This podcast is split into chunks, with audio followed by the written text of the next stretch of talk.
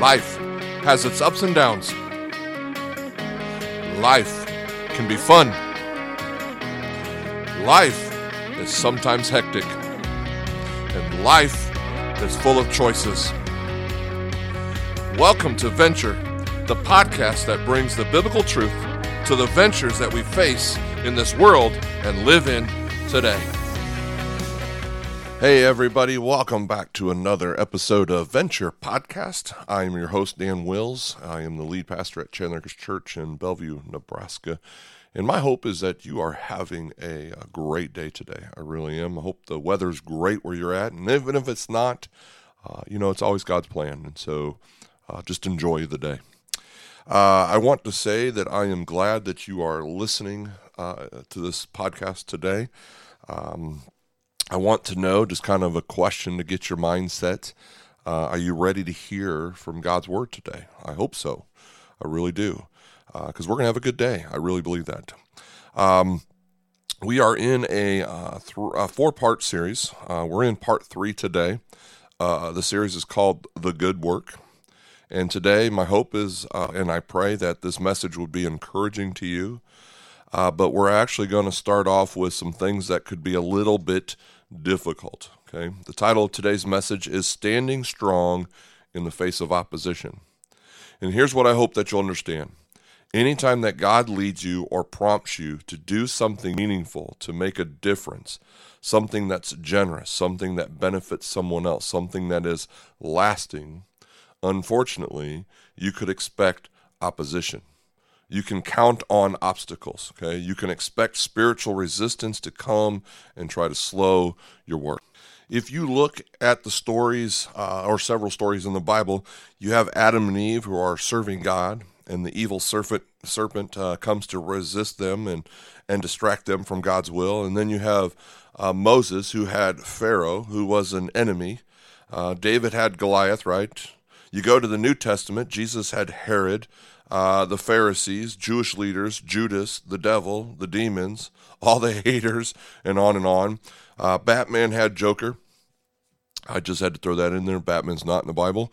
Um, this weekend was uh, Batman Day, I believe, and so I just thought I'd throw that in there. Anyway, Nehemiah, the person that we're looking at, um, he had Sanballat and, and Tobiah and others who opposed his work. So uh, perhaps this is your first week joining us for Venture Podcast and uh, joining this series, and, and, you don't know the backstory. So maybe you missed the previous two weeks. So let me kind of give you the short story. Okay, Nehemiah was an ordinary guy who was a cupbearer or a servant to the king of Persia. He heard about the plight of his people. Uh, a thousand miles away or so, who were in a horrible situation because they had their city destroyed by the Babylonians. So his heart was breaking for his people and he realized somebody has got to do something about this. He says it might as well be me. And so he seeks God. He asks uh, favor from God. He approaches the king. He asks the king to go back and rebuild the city. It's really a fascinating a personal story of a, of a spiritual journey and a heart for a leadership of an ordinary guy who believed that God could use him to do something that hadn't been done before. And you can read the details in the book of Nehemiah. And I wish we had time to go over them, but when he went back, he, he started rebuilding the gates before rebuilding the walls. And you can read about this.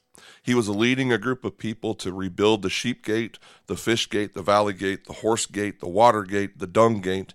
And I'm not making these up, folks. Okay, these are in your Bible. You should read them you know, you had the Watergate and the dung gate. And I, I would want to live by the fish gate. I definitely would not want to live by that, that dung gate or anything, right?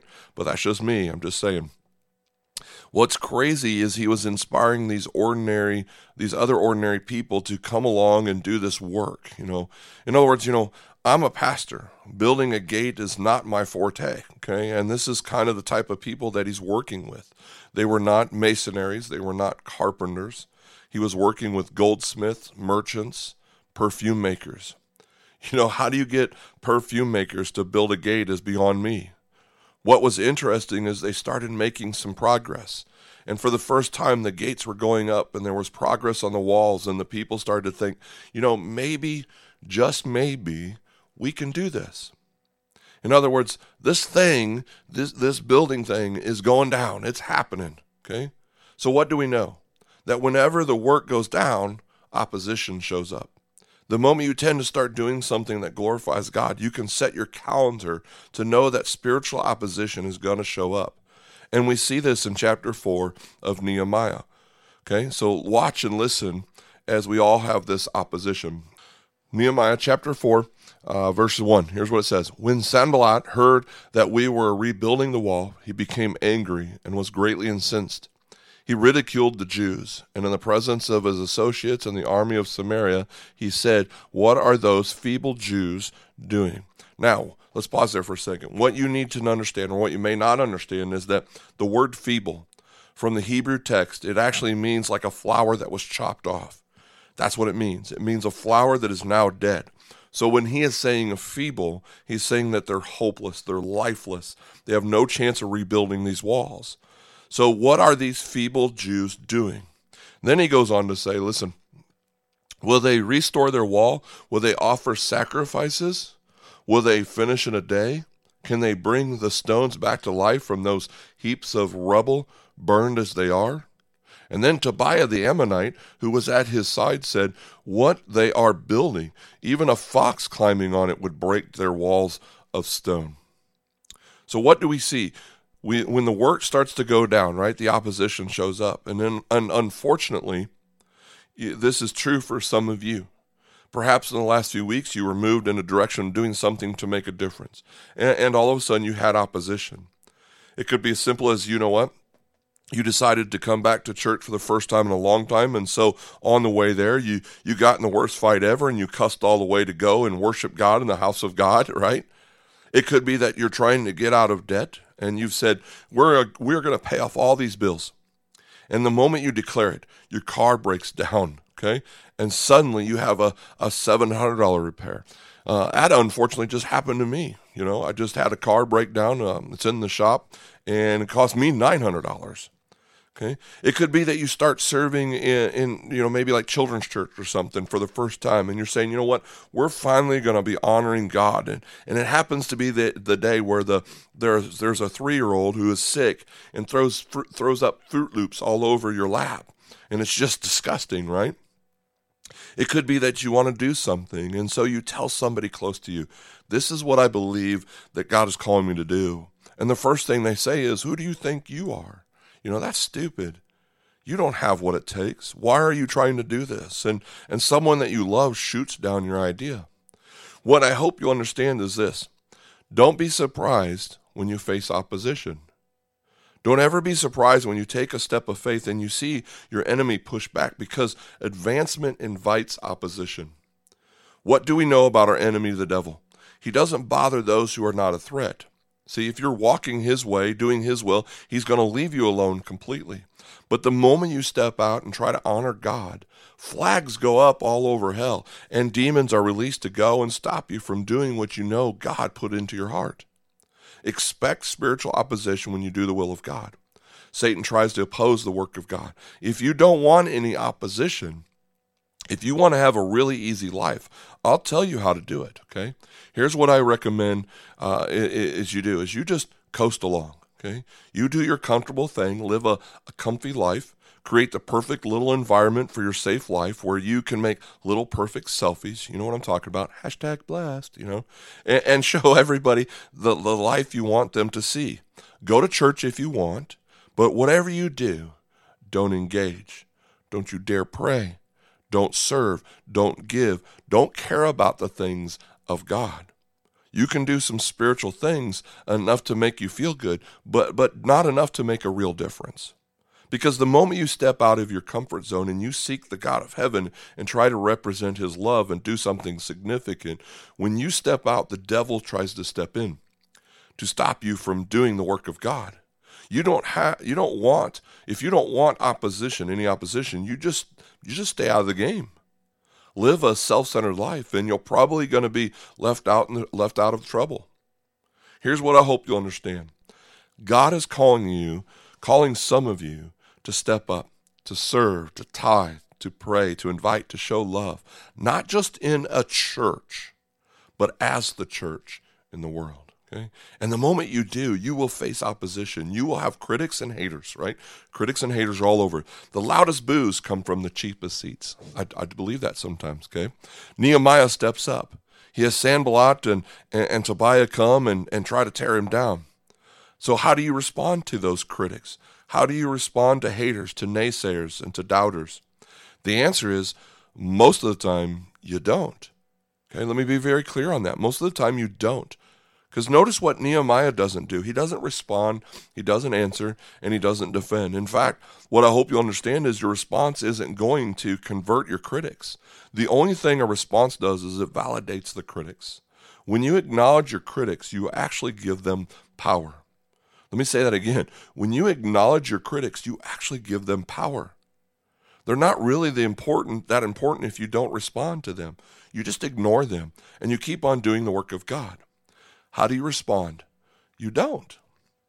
In fact, how many times have you ever heard uh, maybe a, the church you attend be criticized or the pastor that you have uh, be criticized? You know, uh, we, we might hear that all the time.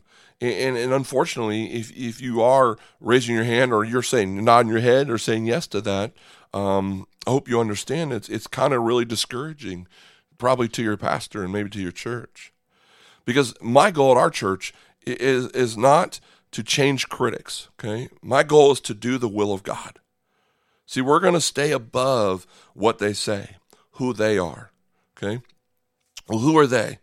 Everybody who's everybody, just anybody you can think of. We're going to stay above them and we're going to do the will of God. And let me just say, it's not easy when you step out and people start criticizing you, okay? It's never easy to deal with haters, but it's even more difficult to deal with the doubt from the people that you love. For, from those who are closest to you, who sometimes don't believe in what you're called to do. And this is what will happen for some of you. You're going to feel called by God to do something, to take a step of faith, right? And, someone you love, someone that you trust, someone that loves you, right, is going to step in with strong words of discouragement. They're going to say, Who do you think you are? You know, you're not prepared for that. Don't sell yourself short. You could be doing other things. You should be doing something different. Don't be stupid. Who do you think you are? It's even more difficult when the people closest to you don't believe in you doing what you're called to do here's what's going to happen. You're going to feel called to something. Maybe it's to foster. And someone's going to say you you you can barely handle the kids you already have. You know? Who are who are you to do that? You're going to start a life group maybe.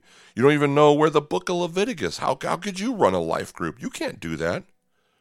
Whatever it is maybe you're too old or you're too young or you're too uneducated you're overeducated you're too this or you're too that Here's what I want to say to those that, that are to, to, to that do that. You're too negative. You don't know my God. See, when you step out, opposition steps in, right? That's why this is this is really important of what we're going over. In any form of leadership, in any form of influence, in any form of ministry, okay? I always try to tell myself, I'm not going to be moved by praise or criticism. I'm not going to let praise into my head and I'm not going to let criticism into my heart. I'm not going to be moved by what people think. I'm trying to be moved by what God thinks. Here's what Nehemiah knows, okay? He knows that he doesn't answer to his critics. He understands that he answers to God. And so instead of engaging on a lower level, he turns to a higher power. And once again, we see Nehemiah pray. Here's what he prays, okay? Hear us, our God, for we are despised. Turn their insults back on their own heads. Give them over as plunder in a land of captivity. Do not cover up their guilt or blot out their sins from your sight, for they have thrown insults in the face of the builders. So we rebuilt the wall till all of it had reached its half of its height, for the people worked with all their heart. What did Nehemiah do in the face of opposition? He prayed to God and he got back to work. He sought the heart of God and then he went back to work. And the wall continued to go up. Why? Because the people worked with all their heart. They worked with all their heart. There wasn't room for the critics to get up there in their heart because they were doing the work of God. They weren't lowering themselves down to fight those who are arguing about petty things because they had a higher calling to do the will of God. They went to God in prayer and then they got back to doing the work of God. What I love about Nehemiah is you see this over and over and over again. He was both spiritual and practical. He would pray as if everything depended on God, and then he would work as if everything depended on him. And I think there are some people who need to be a little less practical, okay, and a little more spiritual. And some people who need to be a little less of one and a little more of the other, vice versa, okay? We are all spiritual and all practical.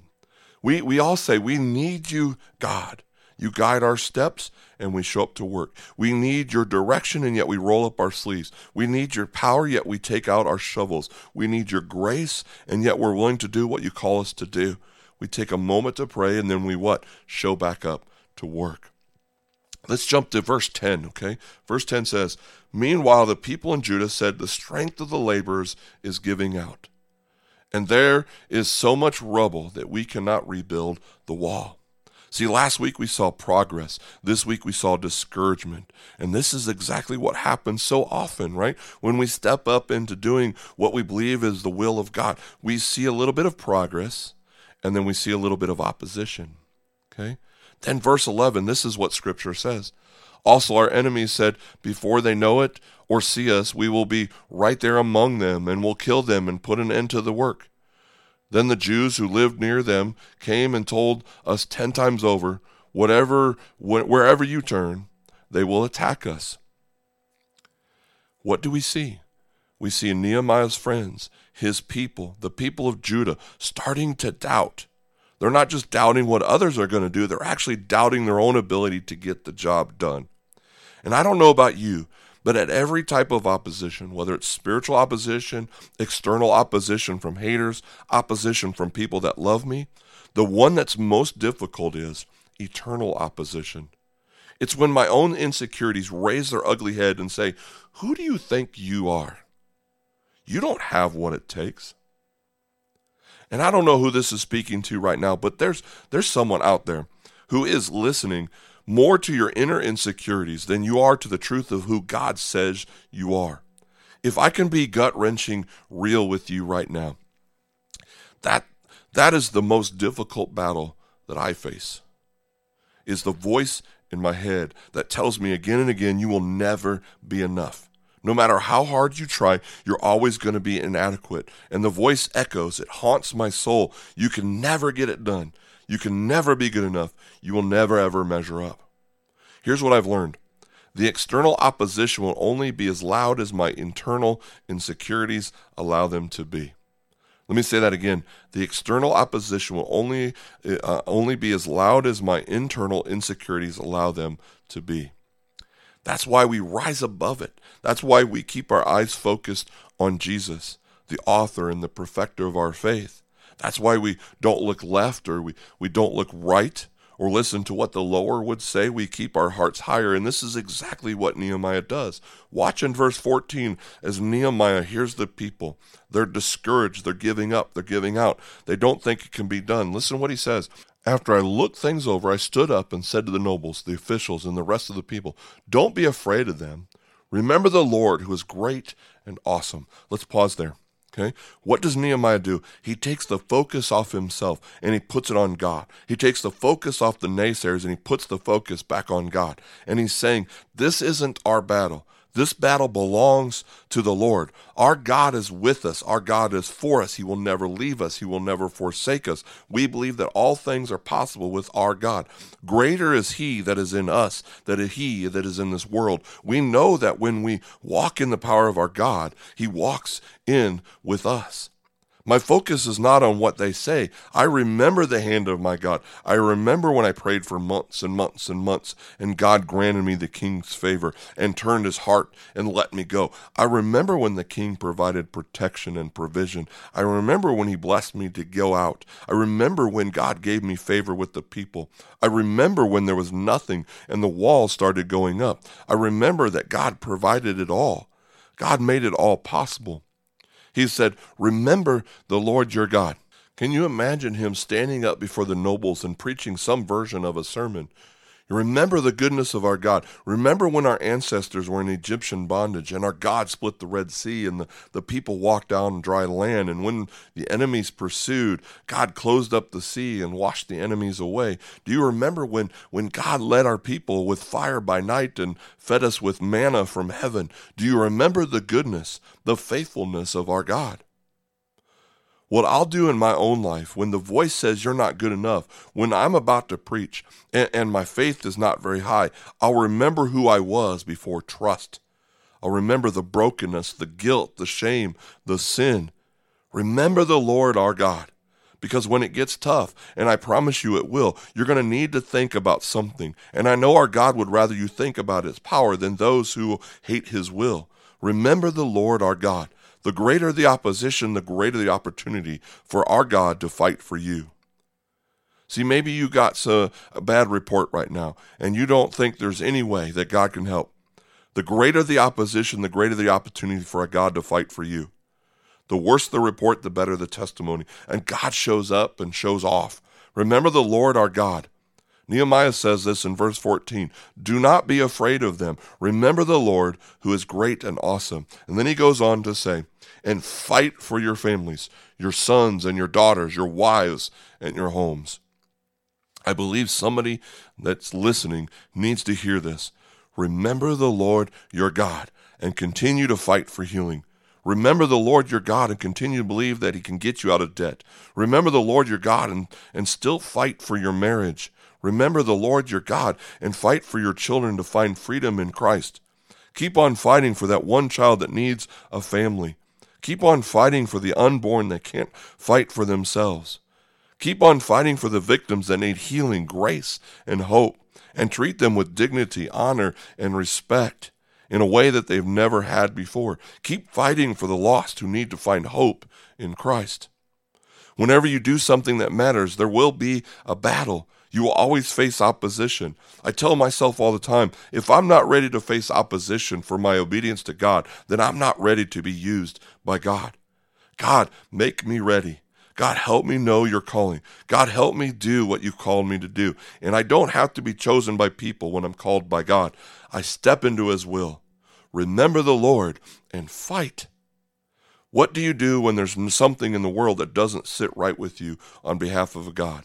You sit down to cry, you kneel down to pray, and you stand up to act. And then, with God directing your steps, what do you do?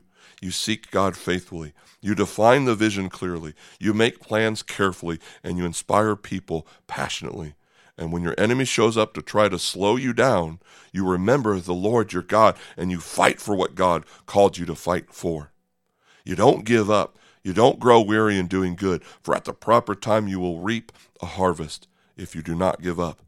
Keep on building, one stone at a time, one brick at a time, one moment of faithfulness after another, day after day, week after week, by the power of God and to the grace of His people, you can rebuild that wall.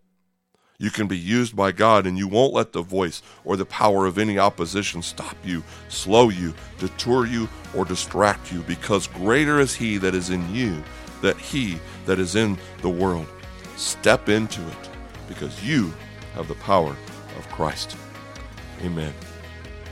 Thanks again for joining us for another Venture podcast. Uh, again, I hope you'll come back next week as we continue this series. We're going to wrap it up uh, in week number four of The Good Work. I'm looking forward to sharing with you. Talk to you soon. If you'd like to know more about Venture Podcast or Chandler Acres Church, or if you'd like to support this ministry, please visit us at chandleracreschurch.com.